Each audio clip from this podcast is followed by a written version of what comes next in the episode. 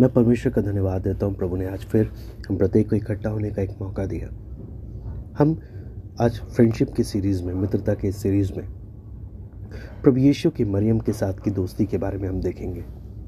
मरियम प्रभु यीशु की माता थी। इस पृथ्वी पर माता कहलाती थी। उन्होंने प्रभु को जन्म दिया, बड़ा किया, सिखाया क्या चीज़ सही है। जबकि प्रभु यीशु मसीह परमेश्वर थे मरियम को ये सब करने की ज़रूरत नहीं थी। फिर भी वो करते थे। उनके लिए टेबल पर खाना रखना, कैसे अपने जूते पहनने हैं, और कैसे घर का काम करना है और अपना हर एक काम करना है, सब मरियम ने प्रभु को सिखाया। प्रभु यीशु मरियम से बहुत प्रेम करते थे। माँ बेटे का बहुत ही गहरा संबंध था, जिसे हम मित्रता के रूप में देख सकते हैं।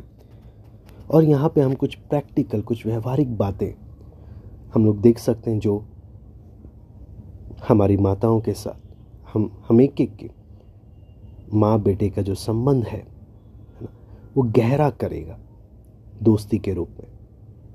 जिसमें सबसे पहला बात आता है उनसे बात करना। किसी भी दोस्ती के लिए आपस में बात करना बहुत इंपॉर्टेंट होता है, बहुत ज़रूरी होता है है ना। उसी प्रकार आपकी मम्मी के साथ आपकी दोस्ती में बात होना बहुत ज़रूरी है। आजकल बहुत सारे लड़कों को जब देखते हैं, वो अपनी मम्मी से बात नहीं करते हैं। वो कुछ बातें बोलकर दो तीन लाइन बोलकर निकल जाता है। लेकिन एक अच्छी दोस्ती बनानी है तो उनसे बात करना ज़रूरी है। उनके सवालों का पूरा जवाब दें। उनसे सवाल करें। बार बार और जो भी स्कूल में होता है, कॉलेज में होता है, काम की जगह में, कलीसिया में, आप उनसे बात करें, उनसे शेयर करें। आप उन्हें बताएँ, आप उनसे प्यार करते हैं। और वो आपके, बेशक वो आपके कामों से जानते हो, फिर भी। दूसरी बात, आती है गले लगना। कई बार बातों से बढ़कर जो हम करते हैं, वो ज़्यादा प्रेम को दिखाता है। और जब हम गले लगते हैं, हम थैंक यू या हम उनसे कितना प्यार करते हैं, हम जताते हैं। जब आप छोटे थे, आपकी मम्मी कितनी बार आपको गले लगाती होंगे, आपको प्यार करते होंगे। जब आप छोटे थे, आप खुद तो नहीं कर पाते, लेकिन वो कितना करते थे। तो कम से कम आप एक पहला कदम बढ़ा सकते हैं, उनके गले लगकर, जब जब मौका मिलते। कम से कम इतना तो कर ही सकते हैं। तीसरा बात आता है, उनका आदर करना।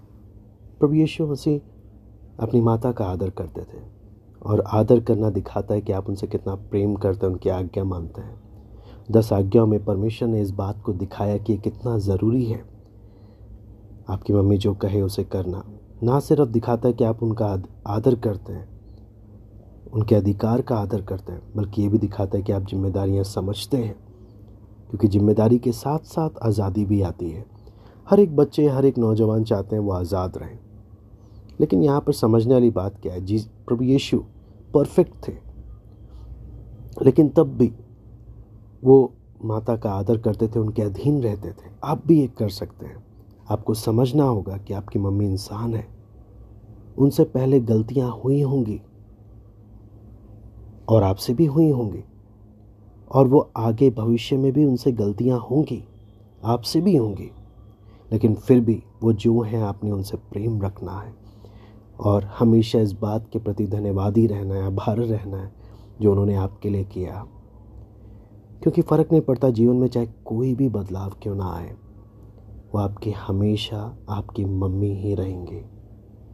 मेरी प्रार्थना है, प्रभु, इन बात को हम एक एक को समझने के लिए और उसके अनुसार चलने के लिए मदद और सहायता करें। प्रभु, आप सबको आशीष दें।